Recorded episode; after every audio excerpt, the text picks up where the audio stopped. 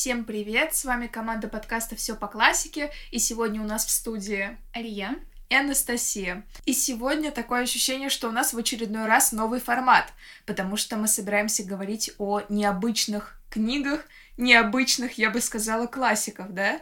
Да, это книги, которые в чем-то в чем-то отличаются от привычной нам классической литературы, но те книги, которые стали классическими благодаря любви читателей. И сегодня мы поговорим о двух совершенно разных авторах и их значимых, но опять же очень-очень разных произведениях. В общем-то, сегодня у нас такой выпуск Франкенштейн, потому что два текста мы объединили не по принципу какой-то невероятной похожести, да, у нас даже один автор — это олицетворение Востока, другой автор, даже не сказать, что Европы, скорее... Австралия. Австралии, да. И, соответственно, мы объединили их по принципу такой каноничной неканоничности. Соответственно, их тексты, они отражают какую-то необычную манеру повествования. Главной темой, объединяющей эти произведения, можно назвать смерть. Это так, небольшой спойлер. Ну, наверное, уже пора представить наших сегодняшних героев. Я расскажу о Рюноске Акутагаве и, в частности, его рассказе «В роще». А я расскажу про роман Маркуса Зусака «Книжный вор». Да, как вы видите, у нас даже жанровые несоответствия здесь уже наблюдаются. Интересно, как мы сегодня объединим эти два текста вообще и побеседуем о них. Настя уже сказала, что наши произведения отличаются от классической литературы необычным способом повествования. И мы хотели бы напомнить нашим слушателям о том, какие типы повествования вообще существуют в литературе.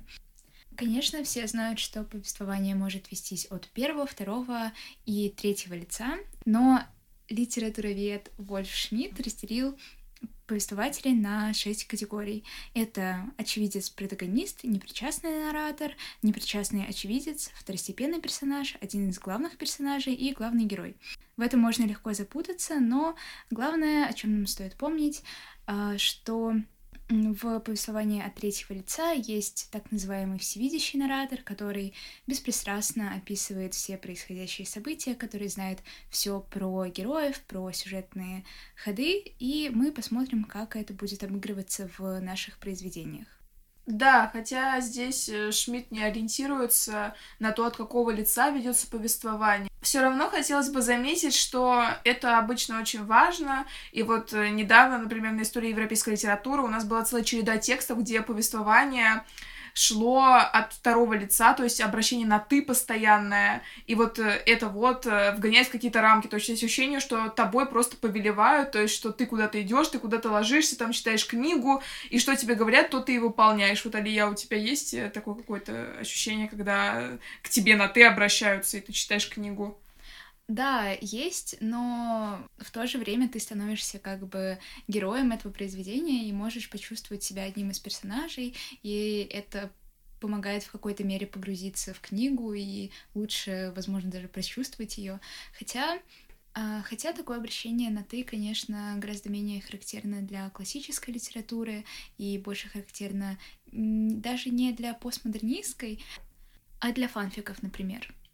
Да, ну я бы сказала, для какого-то ролл-плея еще в целом, то есть есть и всякие фанатские группы разных текстов из серии там Гарри Поттер или Коты-воители, и иногда, если в такие вступаешь, то ты действительно оказываешься э, частью какой-то глобальной вселенной, и там тебе модератор пишет, там, ты поступаешь на энный факультет, ты сейчас э, там крафтишь какое-нибудь зелье и так далее, то есть это действительно характерно. Но если для постмодернизма, то тоже, почему нет? Соответственно, мы читали «Если однажды зимней ночью путник» Кальвина, и там тоже вот это постоянно было «ты», «ты читатель», и очень часто такое появляется, если в центре повествования и внимания произведения находится отношение читатель-автор, читатель-творчество и так далее. То есть, в принципе, это характерно уже для конца 20-го, начала 21 века. Да, но тут, наверное, еще нужно разграничить э, ты читатель, и ты условно делаешь что-то. Вот как ты сказала про ролевые игры и про фанфики, мне кажется, это два разных модуса, а, потому что а, во втором случае читатель, он не просто погружается в книгу, он становится персонажем и воспринимает эту историю так, как будто бы она происходит именно с ним. Он примеряет на себя эту роль. Вот, читатель, посмотри, как мой герой сделал эту плохую вещь, но ты так не делай, ни в коем случае. Это больше наставление, нравоучение даже в какой-то степени. Да, но мне кажется, такое употребление «ты», оно было характерно уже и для 18 и для 19 века, то есть это не что-то новаторское. Да, я согласна. Хотя, конечно, обращение к читателю — это далеко не новая вещь в литературе, но повествование, построенное полностью на обращении к читателю, это, конечно, уже гораздо более поздняя новинка. Да, но в сегодняшних наших текстах, насколько я понимаю, обращения на «ты» не будет. Это было такое лирическое отступление, да? Ну, у меня немножко такого есть, но оно больше в качестве лирического отступления как раз-таки, да. А, хорошо.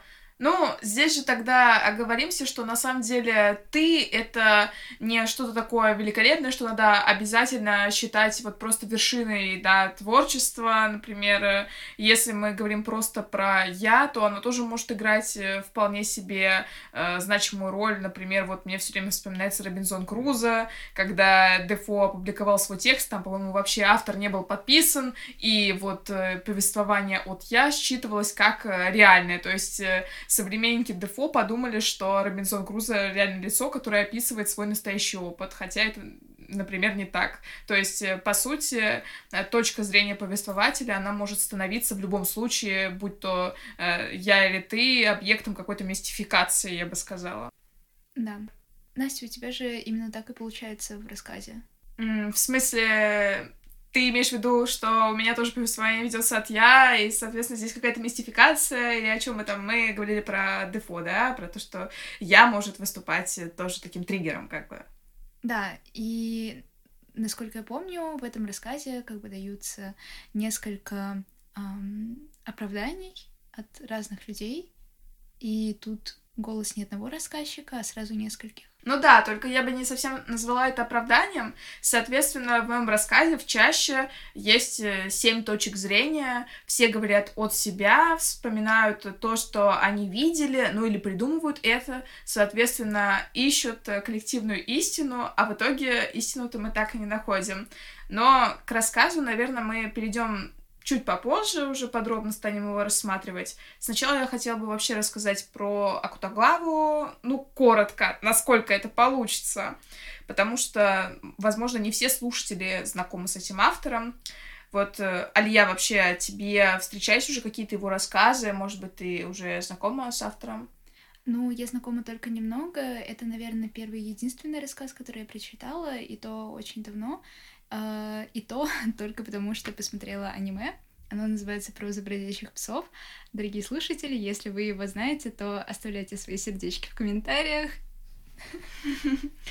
Uh, Настя, я вижу твое удивленное лицо. Могу немножко рассказать про это аниме.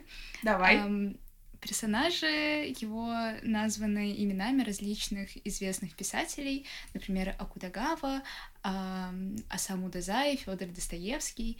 И одно из агентств мафиозных, которое действует в рассказе, называется «Литературные гении. Бродячие псы». Сразу видно, да, что русская культура на Японию повлияла, как всегда, посредством Достоевского.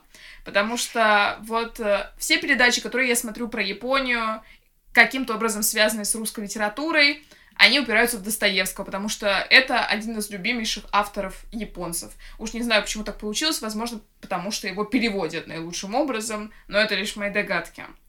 Вот. Ну, начнем тогда об авторе. Пару слов о моем опыте. Вообще, я познакомилась с ним через тоже один конкретный рассказ, не через аниме, к сожалению, который называется «Бататовая каша» в одиннадцатом классе я познакомилась с этим рассказом, и он очень, кстати говоря, похож на Шинель Гоголя. Хотя похож и не случайно, потому что, как мы увидим, Акутагава действительно был хорошо знаком с русской литературой. В общем-то, он родился в 92 году 19 века, где-то несколько десятилетий уже прошло после открытия Японии. Соответственно, что происходит тогда? Все авторы начинают активно интересоваться Европой и Россией, и в Японии возникает множество эпигонов, то есть те, кто пытается подражать известным европейским авторам, например, Гёте, Мапассану, и в том числе русским, таким как, опять же, Достоевский, Тургенев и так далее. И поэтому очень много таких образуется графоманов, которые на самом деле не очень-то хорошо пишут, но просто пытаются себе что-то представлять. А вот э, Акутагава, он стал как раз-таки одним из основателей именно японской литературы, одним из тех, кто очень хорошо интегрировал европейский контекст в японский. И один из мифов, который вообще касается его творчества, это то, что он выступал за, грубо говоря, чистое искусство — но на самом деле, если мы посмотрим то, как он отзывался о литературе, он считал, что литература благодаря политике, по сути, только и возможна.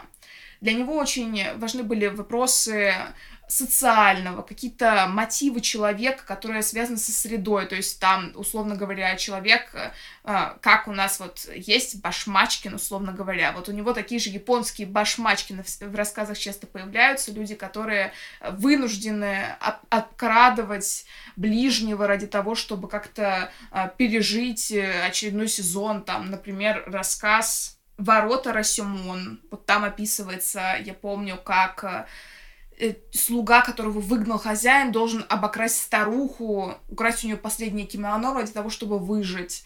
И вот э, это социальное, оно с течением времени усиливается в творчестве Акутагавы. То есть э, его творчество делится на три периода. Я не буду, наверное, заострять на это внимание, потому что у нас тут подкаст ориентирован не только на филологов, но тем не менее сначала он пишет про какие-то в основном средневековые времена, и уже постепенно переходит к современности, и все больше и больше в его творчестве сатиры.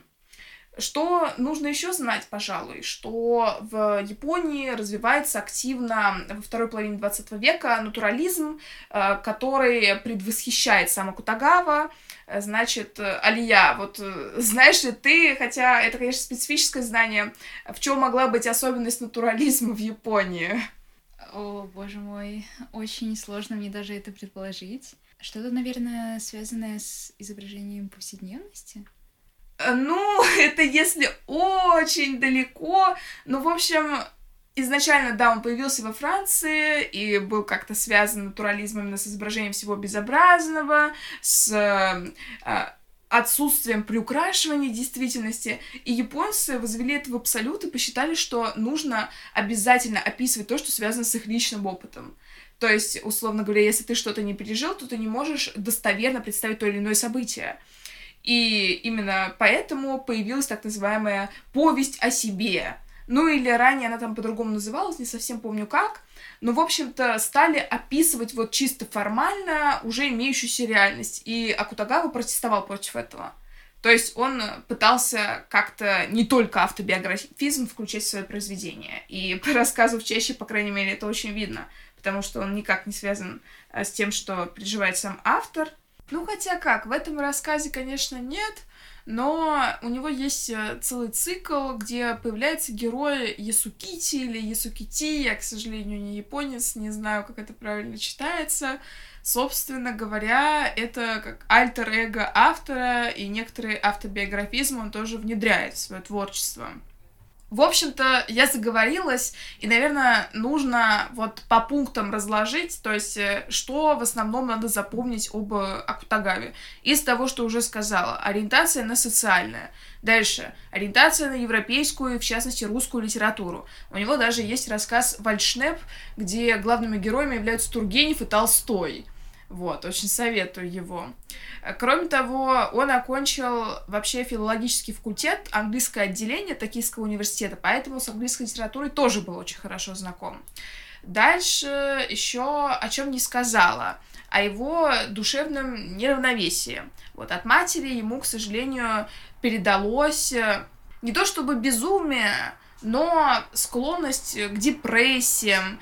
И поэтому в 1927 году он выпил смертельную дозу снотворного, собственно говоря, целенаправленно. Не знаю, надеюсь, наш подкаст после этого не заблокируют, но вот э, в роду такое было. То есть у него и матина не справилась со своими душевными переживаниями, ушла из жизни э, по собственной воле, и, соответственно, Акутагава.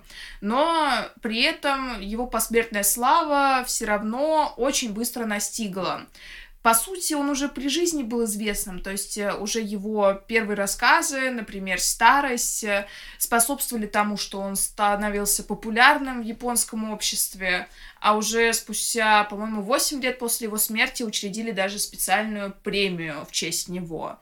То есть, э, по сути, такая действительно мировая уже величина. Вообще, конечно, очень печально получается, что у многих писателей 20 века сложились такие печальные судьбы, да и многие японские писатели, например, а, Асаму Дазай тоже а, так ушли из жизни. Да, ну здесь нужно сказать, что у нас э, в России тоже это э, тут и там происходило в 20 веке всеми любимый Маяковский, Есенин. Ну, там строят, конечно, всякие теории заговора, но тем не менее, вот предположительно, понятно, от чего они умерли, от своей же руки. Вот, но сегодня мы, наверное, не будем на этом внимание акцентировать, хотя мы уже это сделали, но тем не менее, можно уже, наверное, перейти к самому рассказу в чаще, ради которого мы сегодня здесь э, собрались. Ну и, конечно же, ради романа э, «Книжный вор». Непосредственно рассказ Акутагава был опубликован в 1922 году. Это второй период в творчестве автора, когда он уже потихоньку начинает э, отходить от э, всяких э, средневековых легенд, хотя здесь отпечаток этого очень даже виден, потому что речь идет о самурае, о категории чести, но тем не менее. Напечатан он был в журнале Синтё, который по-моему, и основал сам Акутагава на базе своего Токийского университета. И этот журнал он публиковал преимущественно какие-то современные произведения, и, если я не ошибаюсь, до сих пор публикует, и является одним из э, старейших и наиболее значительных журналов э, Японии по современной литературе в принципе. И, в общем-то, само название, оно переводилось на русский по-разному. То есть это не только в чаще, но и, например, кто убил Такхиро, это имя самурая, или в бамбуковой роще, то есть бывает по-разному. Но в чаще это такой прямо а, канон. Рассказ очень небольшой, поэтому перед тем, как э, пересказать его содержание, я должна еще раз сделать акцент на том, что горячо его рекомендую, и можете сначала, в принципе, его самостоятельно прочесть. Вот. Как уже я сказала в начале этого выпуска, есть в рассказе «Семь точек зрения». Произошло убийство. Да, убийство самурая. И вот мы находимся с вами на суде. Есть э, стражник, старуха, то есть это какие-то свидетели, ну, не самые главные, прямо скажем. А есть еще три героя основных. Тедземару, это разбойник. Дальше у нас есть а, женщина, жена убитого самурая и непосредственно дух умершего самурая, которые тоже выступают на суде. И у нас здесь наблюдается такая градация. Сначала показания свои дают по поводу убийства самурая второстепенные эпизодические персонажи, и в конце три главных участника события. То есть э, сам разбойник, который предположительно совершил убийство самурая, жена самурая, которая присутствовала при этом, и дух убитого – ну, то есть, пока предварительно ясно, что дух убитого самурая, который повествует о том, что происходит, это далеко не самый типичный, привычный нам э, повествователь. Э, Алия, встречал ли ты что-нибудь подобное, может быть, в других текстах? Из классической литературы мне сложно что-то такое вспомнить. Как нам подсказывают из зала, возможно, вы смотрели или читали «Милые кости». Да, но «Милые кости» написано уже, конечно, гораздо позднее. То есть, э, если в 21 веке мы уже можем как-то собрать коллекцию таких произведений, наверное, где речь бы велась от лица убитого, то для начала 20 века, для первой четверти, это было все-таки некоторое новшество. И, соответственно, есть у нас семь точек зрения, да? И в чем проблема-то? А в том, что нет какой-то точки зрения правильной. Потому что сначала нам дают э, показания, ну, я уже сказала, там, монах, старуха и так далее, они достаточно обрывочные, то есть они не дают нам полной картины о том, как вообще э, убили самурая, потому что некоторые из этих свидетелей, в принципе, вообще никак э, не были связаны с местом преступления, не видели его и так далее. Но когда мы переходим к признаниям трех героев, которые стоят в центре повествования, вот здесь начинается главная проблема. Потому что, например, разбойник говорит, что он захотел овладеть, условно говоря, женой самурая, и поэтому а, он его связал, он его прельстил каким-то оружием, которое якобы он укрыл, да, да, и спрятал оружие в лесу, сказал самураю, мол, иди за мной, я тебе покажу, по дешевке продам оружие, а на самом деле он его схватил, связал, дальше овладел его женой, и... И вот здесь начинаются проблемы, потому что что говорит разбойник? Он говорит, что жена после того, как э, он ей овладел, э, сказала, мол, теперь должен жить только один из вас. То есть, э, либо он должен, разбойник, соответственно, Тадзимару, убить самурая, либо самурай Тадзимару, потому что оба не должны знать о ее позоре, должен выжить только кто-то один. Вот такая вот была странная идея чести, специфически японская, и поэтому Тадзимару решила не убивать просто так вероломно самурая, а вызвать его на поединок. Но дальше женщина как будто исчезла после этого поединка, и в этом заключается а, версия разбойника. А, вот. А, конечно, сам разбойник убил этого мужчину. Дальше есть версия самой женщины, которая описывала все совершенно по-другому. Она сказала, что вынуждена была убить самостоятельно своего мужа, потому что он стал свидетелем ее позора. И после этого она хотела прикончить себя, но не смогла. То есть это сделать по каким-то психологическим причинам, и поэтому осталась жить. И третья версия у нас есть духа самого убитого — который говорит, что жена приказала разбойнику после всего произошедшего убить его. И поэтому, увидев такое предательство, он решился на самоубийство.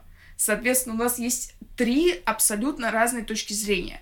Одна у нас связана с мотивировкой, то есть одержимостью, страстью, другая с самурайской уже непосредственно с жадностью из категории чести, если обратить внимание на его трактовку всего произошедшего. И третья, опять же, связана с какой-то чистотой, которую проповедует уже сама жена. И непонятно, какой трактовке мы должны верить. Вот одна из точек зрения, это что мы должны трактовать все произошедшее в рамках как раз-таки противостояния с традицией натурализма.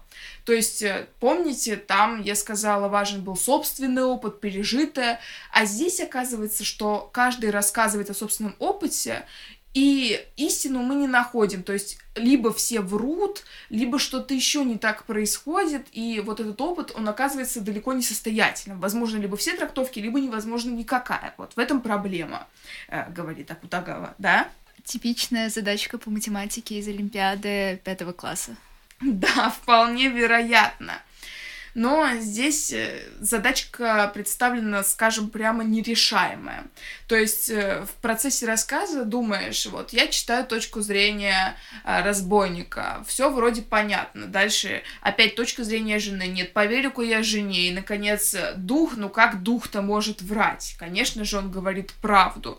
И каждый раз мы становимся свидетелями какого-то самообмана. А почему вообще самообмана? Потому что вообще-то тут есть такая рамка, точнее рамок нет. Э, Алия, вот ты тут за кадром заметила кое-что, вот озвучь, пожалуйста, это, что касается вот этого судебного заседания непосредственно. Да, у нас нет такой привязки к судебному заседанию самому. У нас нет подводки к тому, что герои находятся именно на судебном заседании и пытаются как-то дать показания. А Все это читатель узнает просто исходя из контекста.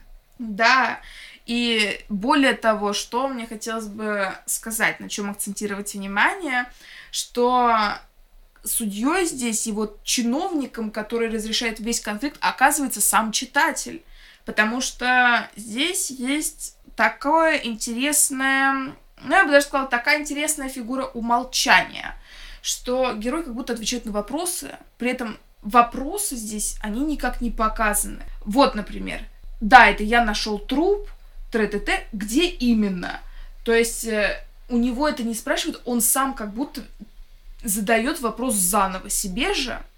И вот на месте этих пропусков должны быть вопросы чиновника, который все это расследует. Соответственно, вопросы задаем как будто мы, и нам отвечают. И отвечают при этом в форме исповеди, я бы сказала. То есть это не только такой детективный рассказ, но и семь коротких именно монологов исповедальных. Кстати, про исповедальность. Тебе не показалось, что все герои, несмотря на то, что они из разных сословий, они говорят примерно одним и тем же языком?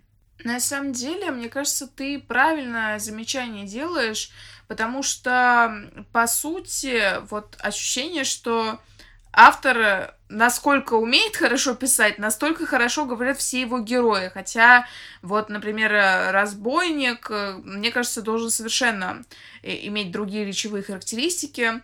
Но из-за того, что я не сравнивала переводы, мне тяжело сейчас сделать какой-либо вывод. Вообще у нас в команде есть японист, и, возможно, он сможет нас проконсультировать. И если это произойдет, то, наверное, мы об этом потом напишем. Да, было бы славно. Да, ну что еще нужно сказать э, из того, что не было упомянуто?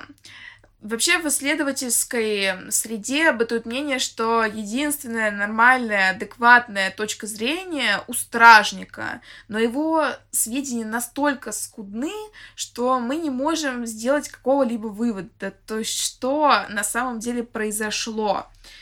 И еще очень любят исследователи противопоставлять э, два пространства. Пространство рощи тогда и сейчас, то есть э, что-то непонятное произошло в этой роще, и здесь и сейчас это суд. То есть здесь все понятно, вроде все всех видят, но опять же мы не можем разрешить эту головоломку.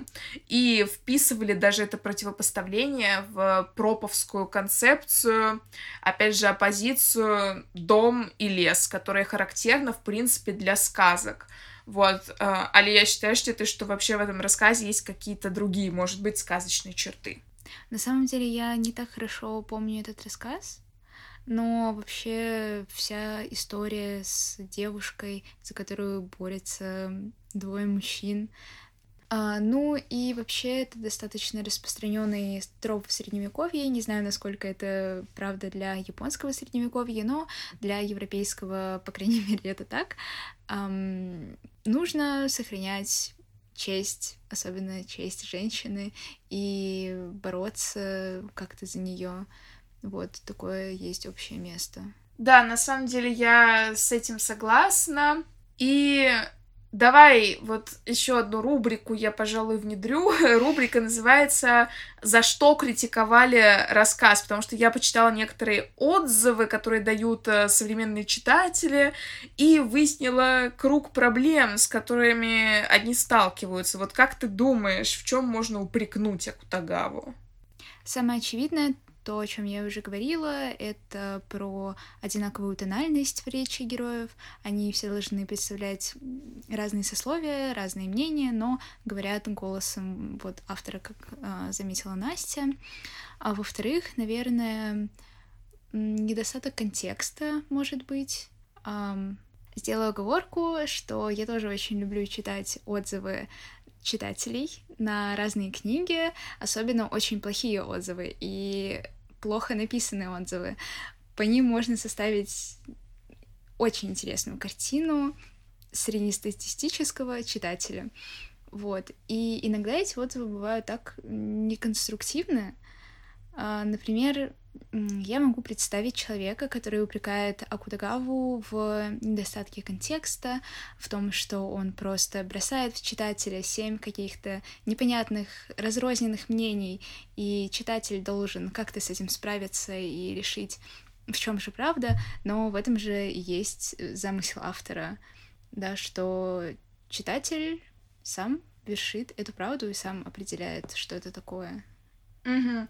Ну, в начале Алия ты, конечно, опять выступила в роли филолога, сразу видно, конечно, то, что персонажи говорят э, одним и тем же голосом, и их речевые характеристики совпадают, это никто не заметил. Ну, во всяком случае, если ориентироваться на те отзывы, которые я нашла.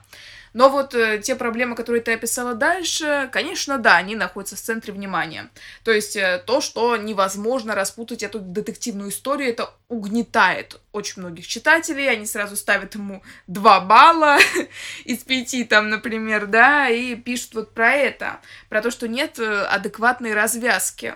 И, в принципе, еще упрекают в отсутствии морали. Собственно, чему учит этот рассказ, непонятно. Ну и есть еще другой повод для упреков, что книга слишком книга, говорю, рассказ слишком экзотизированный, то есть очень много там специфически японского, и постоянно пускают какую-то самурайскую пыль в глаза. Вот я встретила такое изречение, но мне кажется, что это уже совершенно неконструктивное обвинение литературным критикам и 6 Б посвящает. Слушай, а не критиковали за смесь реального и фантастического?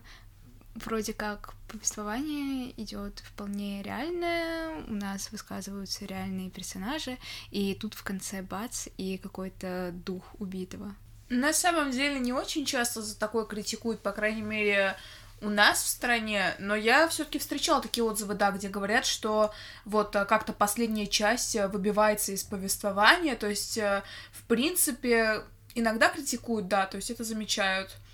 И вообще, наверное, на этом месте хорошо было бы поставить вопрос о том, как мы можем это интерпретировать в рамках именно литературной традиции. То есть ты бы отнесла, например, это к магическому реализму или к чему-то такому? Но магический реализм появился же только в сороковые.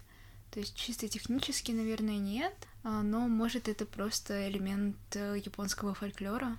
Ну да, я тоже так думаю, потому что сам магический реализм, он скорее относится к Латинской Америке или к Германии, но это уже менее известно, про Японию такого не слышала. Мне кажется, что это вообще связано с какими-то а, религиозными именно верованиями, то есть э, с синтоизмом, и в принципе у них же не монотеизм, а большой пантеон богов, именно такой разветвленный, и в принципе духи умерших, они сюда же входят, то есть э, в принципе в рамках фольклора ничего такого в этом нет. То есть это черта именно э, японского колорита.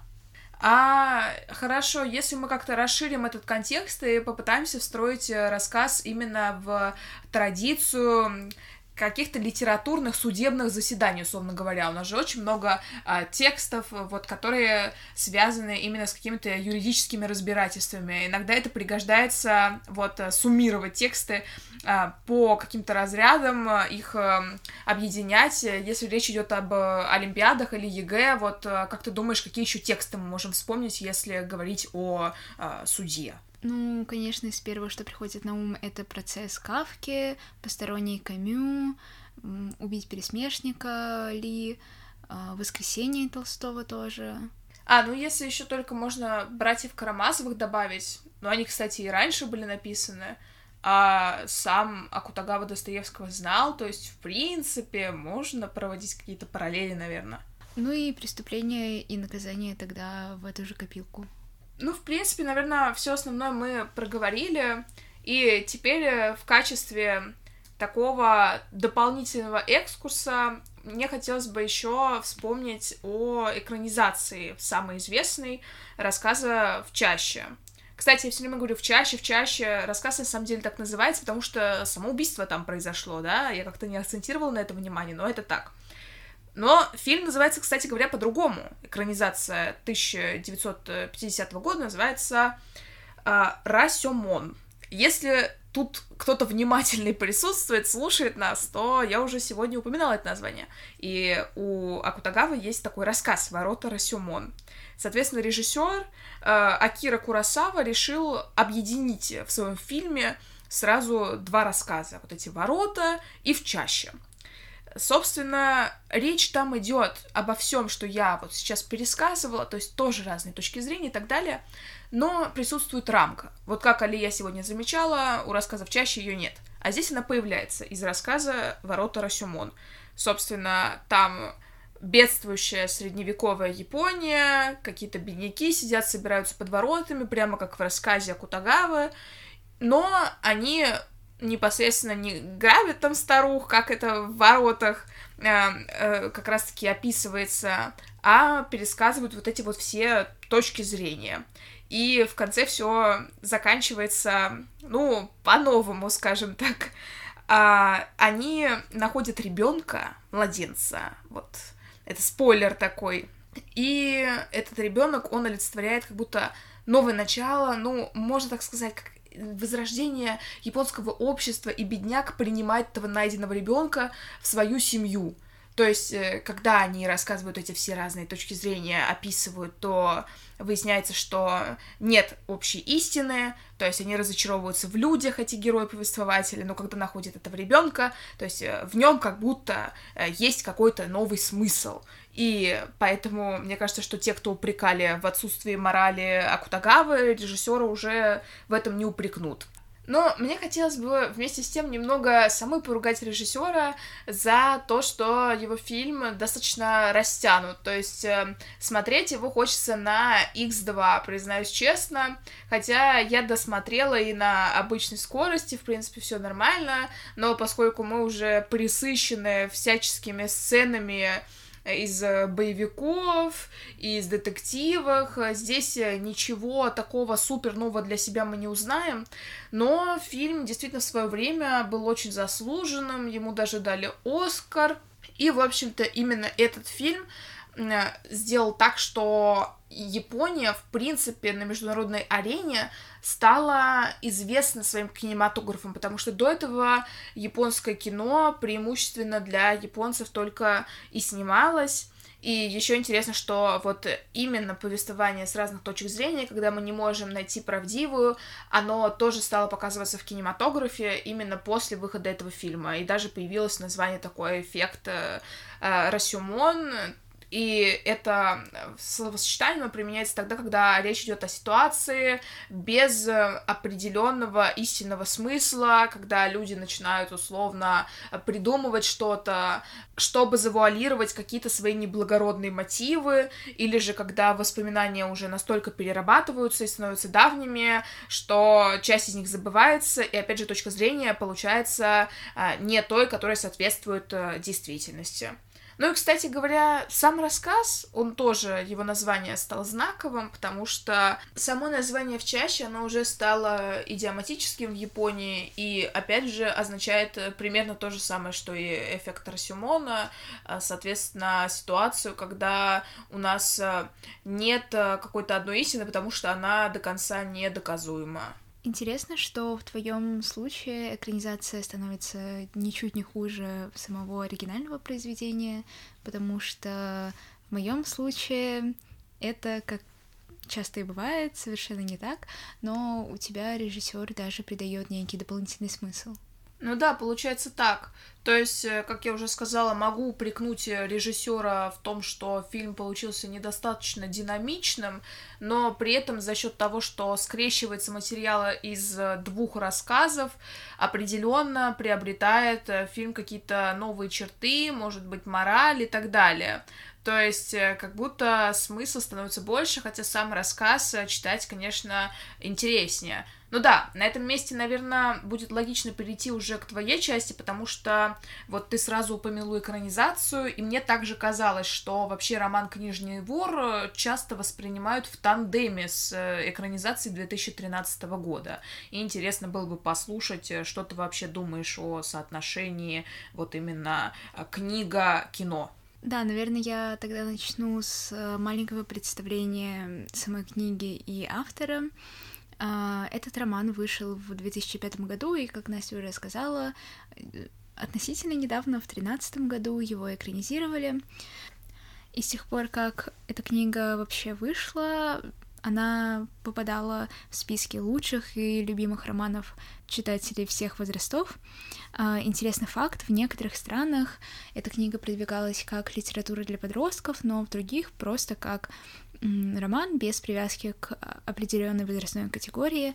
А, в России, по-моему, эту книгу представляли просто как обычный роман.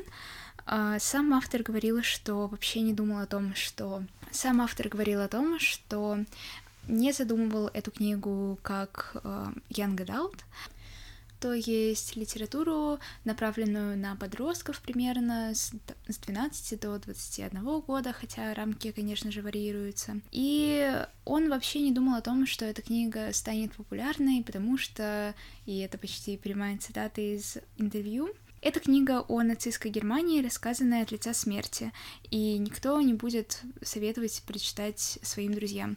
А, спойлер, я советовала, и я думаю, что многие читатели делали так же. В Ютубе есть куча видео, где самые разные блогеры и российские, и зарубежные ставят эту книгу в топ лучших, в топ книг, а, которые стоит прочитать каждому, но гораздо чаще я вижу, что книгу советуют прочитать именно подросткам, но все же я не могу согласиться с тем, что эта книга направлена именно на эту аудиторию, а, потому что, во-первых, темы, которые здесь поднимаются, они очень тяжелые, а в самом повествовании нет прямых и явных описаний бомбежек, ранений, все равно читать это непросто, и, наверное, поэтому эта книга привлекает как более юную, так и более взрослую аудиторию. Своеобразное семейное чтение.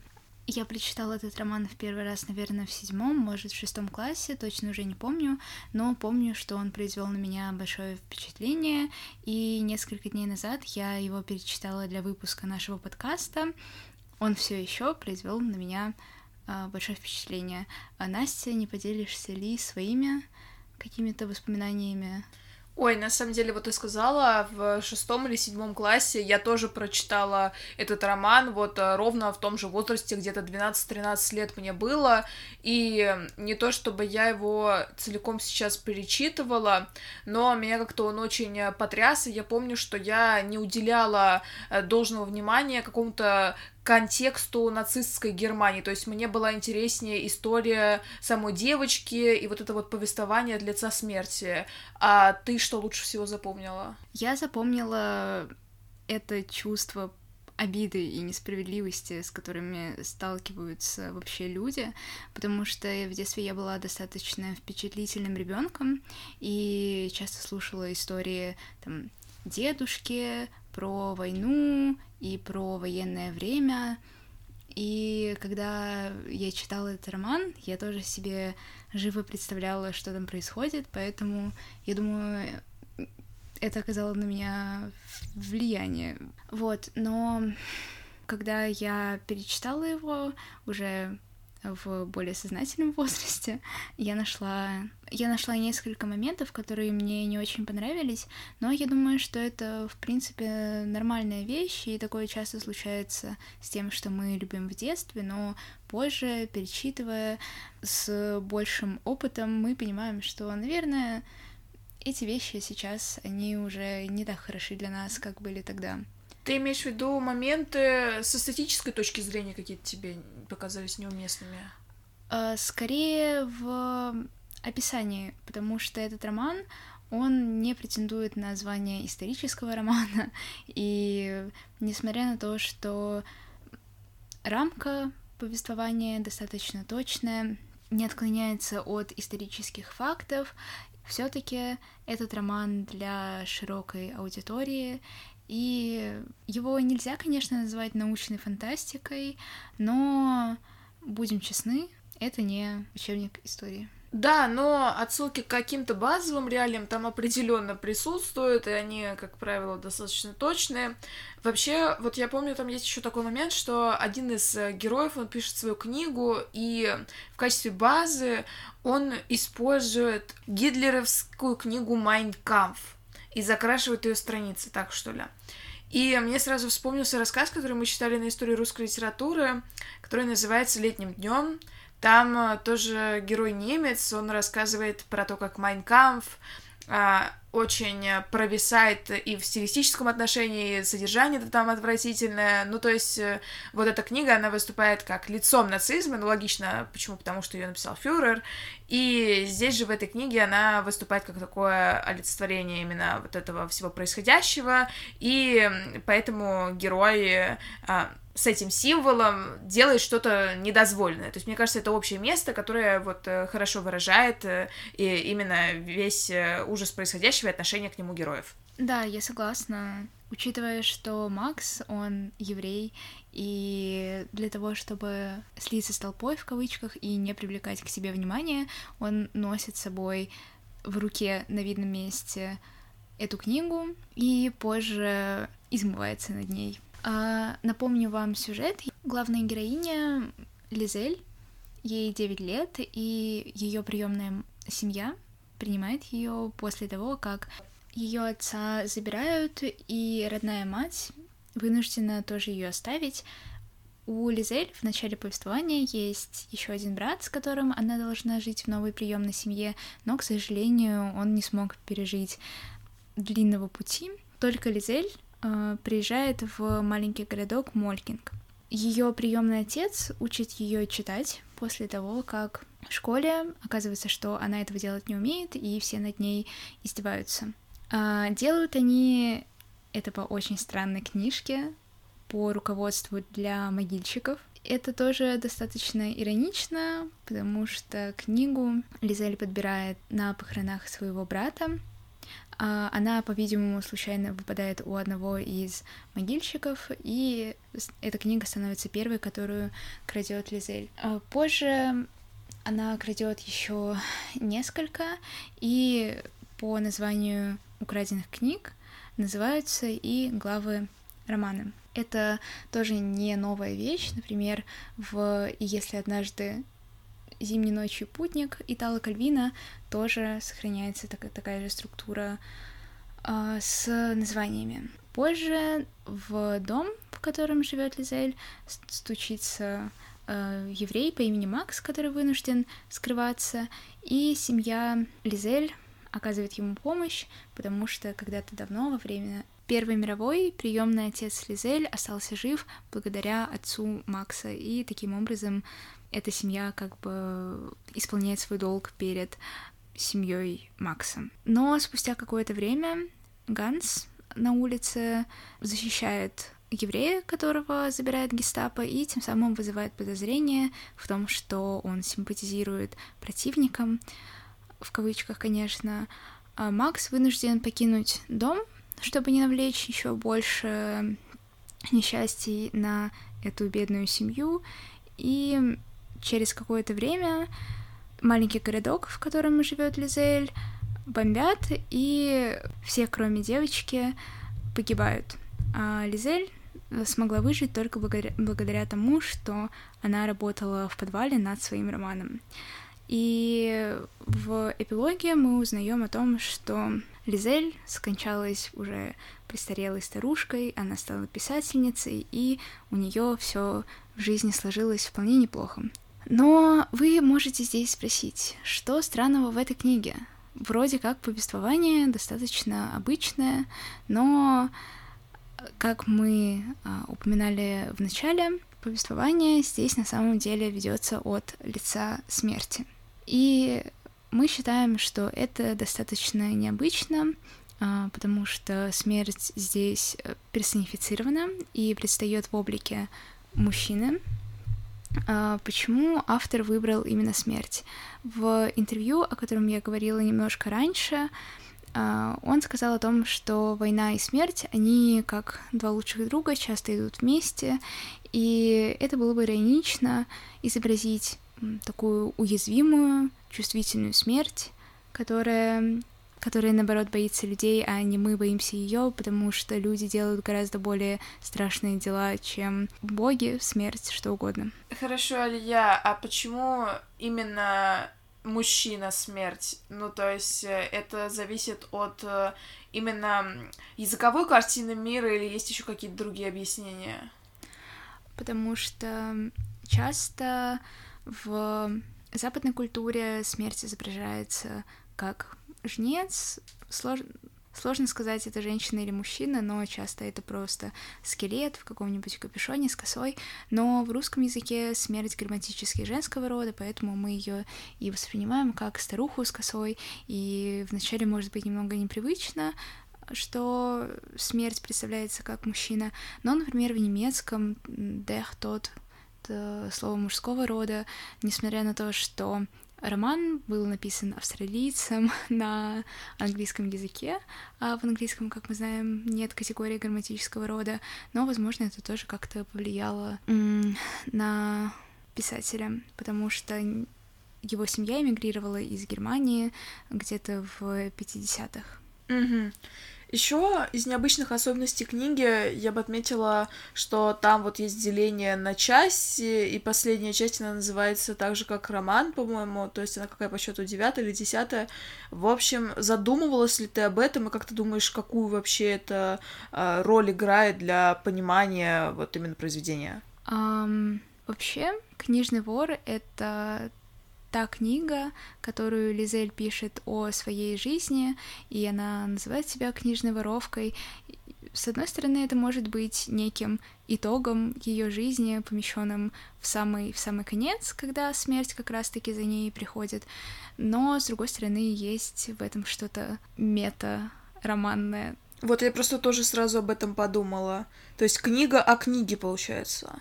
Да, но тут вообще много о книгах и о чтении в целом, потому что героиня растет и развивается с помощью книг, и книги сопутствуют ей, книги сопровождают ее на всем этапе развития, и появляется даже несколько новых книг, то есть те книги, которые для нее пишет Макс, а, и сама Лизель тоже начинает в какой-то момент писать книги.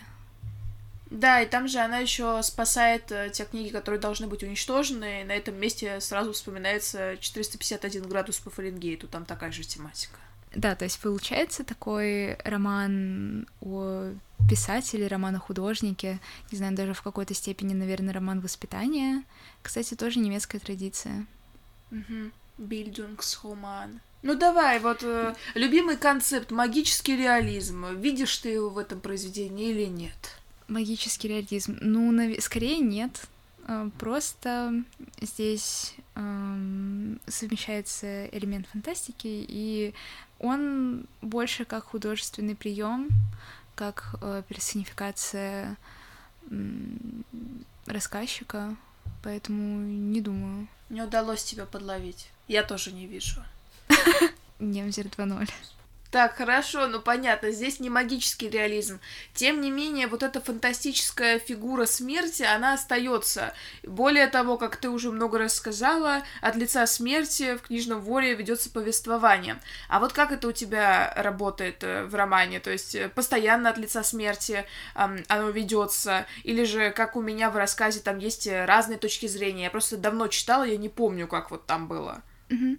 Ну, здесь смешивается несколько видов повествования, и сначала смерть нам представляется как такой всевидящий рассказчик, да, о котором мы уже говорили, который знает все ходы наперед.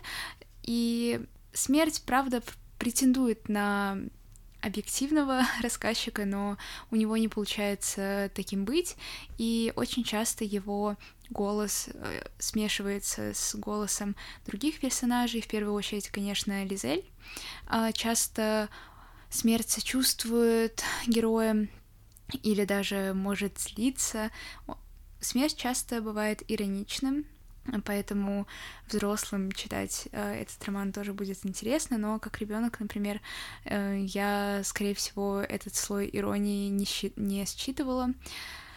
Но есть такой интересный момент, что часть главы или даже одна глава рассказывается от лица смерти, как бы в ее характере, с этим вот очень интересным, ироничным повествованием, с какими-то шуточками. Но вторая часть главы может быть достаточно беспристрастной в суждениях и в повествовании, и у нас так меняется фокус с объективного на пристрастного наратора. Ну, в итоге в тексте мы можем различить э, разных вот этих повествователей, условно, объективного и субъективного, то есть это более-менее очевидно. Да, потому что смерть чаще всего смерть чаще всего говорит от первого лица, а объективный наратор по классике от третьего здесь автор не привнес ничего уникального, но читать от этого не менее интересно, и смерть также часто обращается к читателю и ломает четвертую стену. Например, говорит, что случится с героями, забегая на очень-очень много страниц вперед. А она не наставляет читателя? Скорее нет. Возможно, толкает читателя на какие-то сентиментальные чувства. Кстати, насчет сентиментальности, а, мы с Настей любим читать отзывы, и я была удивлена а, тому, что у этой книги на самом деле есть много плохих отзывов. Я узнала об этом вчера, и многие критиковали именно за сентиментальность и упрекали автора в том, что он просто хочет выдавить из читателя слезу, подбить на его на какие-то эмоции, а, вызвать сочувствие и жалость бедной фигурой девочки, оставшейся сиротой и вынужденной жить в нацистской Германии. А не возникал ли вот этот э, классический вопрос, есть ли литература после Второй мировой, должны ли мы вообще об этом писать, должны ли мы помнить, почему вообще выбрана такая тема, то есть вот по этому поводу были какие-то упреки?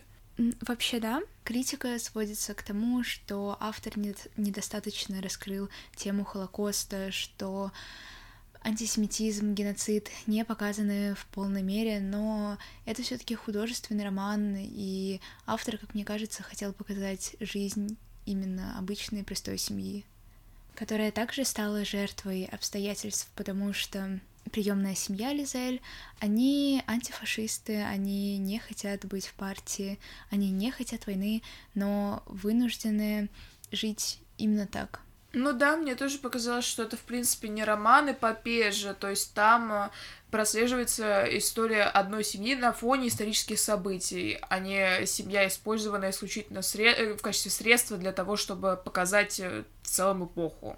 Да, критиковали еще за то, что действие самого романа охватывает очень короткий промежуток времени, примерно с 39 по 43 год, и после этого рассказчик совершает прыжок через несколько десятилетий, примерно в наши времена, и уже показывает героиню на закате своих лет. Хорошо, а как тебе кажется, зачем вообще автор так делает? Ну, возможно, он не хотел описывать самые трудные годы, подробно писать про тему вины и ответственности.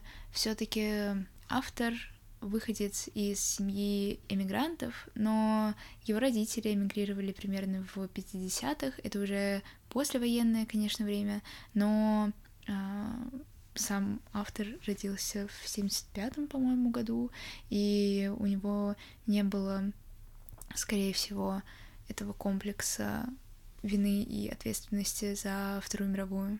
Ну, Основная, потому что часть литературы, которая как раз-таки связана с переработкой нацистского прошлого, вот э, с виной, вот с этим концептом Шульт, да, это литература где-то как раз 70-х годов, то есть, э, по сути, вот э, этот пик, он прошел, когда, ну, автор, получается, еще совсем маленьким был, и он уже в другом контексте писал книжного вора.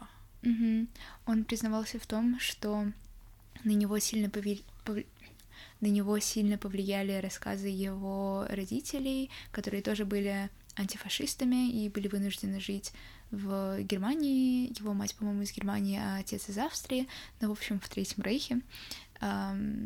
И это действительно большая автобиографическая черта, потому что можно найти много сходств. И городок, в котором живет приемная семья Лизель, он находится где-то около Мюнхена, по крайней мере, должен быть примерно там, а мать писателя тоже из Мюнхена. И еще одна вещь, за которую критикуют роман. Автора упрекают в недостаточной историчности и приверженности своим корням. Его критикуют за то, что книги, которые должны были написать Макс и Лизель, а, которые являются такими вставками в основной роман, они написаны все на английском языке. И Майнкамп, а, который просвечивает через закрашенные листочки, тоже на английском языке. И это кажется очень странным, и возникает такой диссонанс, когда ты переворачиваешь страничку, думаешь, что, ну, наверное, здесь будет что-то на немецком, не зря же я его 4 года учила на филфаке. Но нет, оказывается, что а, все на английском.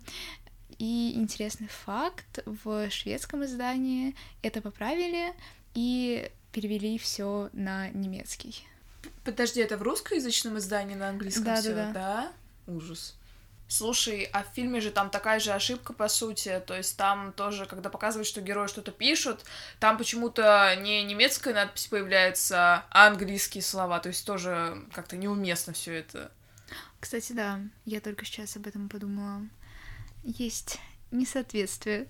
Ну, получается... Я только сейчас... Ну, раз тогда мы сейчас об этом вспомнили, может быть, тогда к экранизации и перейдем? Да, отличная идея. Фильме как раз-таки теряется эта структура с повествователем, и для него есть только рамка. Голос, который говорит в начале вступления, и потом завершает это эпилогом. Вот и все. Это не говоря про сюжетные опущения и ошибки, но это, в принципе, типично для любой экранизации. Ну, то есть э, в классическом споре книга против фильма, как ты считаешь, побеждает однозначно книга? Да, несомненно. В этом, по крайней мере, в этом случае. Да, но мне кажется, в большинстве случаев в качестве контрпримера обычно приводят «Собачье сердце». Вот там фанатов фильма почему-то даже больше, чем фанатов книги как я заметила. И говорят, что фильм «Властелин колец» гораздо лучше. Но как фанатка «Властелина колец» в прошлом могу с этим поспорить. По крайней мере, «Хоббит» точно был лучше в книге. Не знаю, я смотрела все режиссерские версии «Властелина колец», но не читала ни одной книги, так что не могу сравнить. Но, может, новому сериалу по «Властелину колец» повезет больше. Хорошо, у нас э, есть еще какие-то моменты, которые можно обсудить э, касаемо книжного вора. Ну, я думаю, что все основное мы сказали. Тогда, наверное, мы можем перейти к рубрике рекомендации. Я, конечно, сейчас э, все накидаю в кучу и порекомендую не только тексты, где есть необычная точка зрения, Начну с э, рассказов о Кутагаве в принципе. Вообще можете у него читать что угодно, потому что он знаменит э, прежде всего своими новеллами как раз-таки короткими произведениями. Вот, то есть он э, такой своеобразный японский Чехов. По сути, все очень быстро читается. Но из того, что я читала, мне очень понравились. Помимо вальшнепа, бататовой каши, которую я уже упоминала, рассказ Аба-ба-ба. Я надеюсь, я количество ба не уменьшила, не увеличила, но как-то так он называется. Про мужчину, который приходил в один и тот же магазин, был очарован женщиной, и что в конце из этого вышло. Дальше есть еще рассказ э, от одиночества. Я бы поставила помету 18+. Не буду дальше комментировать. Кого-то, наверное, заинтриговала, кого-то, наоборот, отвадила. И очень-очень рекомендую рассказ «Нос». Догадайтесь, почему он так называется? Потому что кто-то сует свой нос не в свои делишки. Ну, почти. Потому что кто-то начитался Гоголя. Собственно, за основу взят тот самый сюжет с носом, который, правда, не убегает, но вот его хозяин очень хочет избавиться от своего там вот меры длины японские, но я перевела в сантиметры. Нос там у главного героя 15-18 сантиметров, и он пытается что-то с ним сделать. У него получается, но в итоге... В общем, загляните в этот рассказ, если хотите узнать, что получилось. Но, кроме этого, раз уж мы говорили про нацистскую Германию, я не могу не порекомендовать текст э, на примере брата Уве Тима. Собственно, о чем там идет речь, видно сразу по названию. Автор пытается понять, почему его брат был увлечен нацизмом и был ли он действительно таким монстром в традиционно понимаемом смысле этого слова, или же что-то его может оправдать. Это очень интересный текст, который лишь отчасти можно назвать художественным, отчасти биографичным. Кроме того, мы сегодня много раз говорили о том, что вот э, у нас э, есть повествователь-призрак э, в рассказе в чаще, но не только там он появляется. Есть еще один образец восточной литературы, где проявляется ровно то же самое, только уже не японская литература, а южнокорейская, у нас в этот раз будет упомянуто, и это роман Ханган «Человеческие поступки». Там тоже много разных повествователей, каждая глава ведется от лица участника ну, того или иного события, и одна из них, по-моему, если не больше, посвящена именно повествованию от лица убитого молодого человека. Ну и продолжая военную тематику, нельзя не упомянуть бойню номер пять, в которой есть и бомбардировки, и пришельцы, и скачки во времени, и разные типы повествования. И еще одна книга, которая вышла несколько лет назад, она называется «Чужекровки», рассказывается про двух девочек-близняшек, евреек, над которыми ставят э, эксперименты в лагере. Очень жуткая книга, но я думаю, она стоит того. Давайте, что ли, закончим на более позитивной ноте. Есть один более ранний текст, тоже связанный с Германией, но не с таким э, ужасным э, периодом ее истории. Называется он Называется он э, «Житейские воззрения Катамура», и как можно увидеть по названию, в этом гофмановском романе повествование ведется от лица кота. Текст очень ироничен и тоже дает представление о немецком прошлом, правда, о романтической эпохе, а не о э, времени нацистской Германии.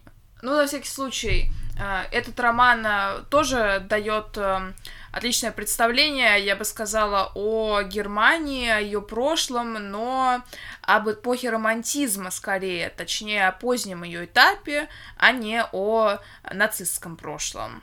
На этой позитивной ноте мы завершаем наш сегодняшний выпуск. Очень надеемся, что вас заинтересовало что-то из того, что мы сегодня обсуждали. Да, подписывайтесь на наши соцсети, слушайте наши предыдущие подкасты. И пока-пока, до новых встреч! Пока!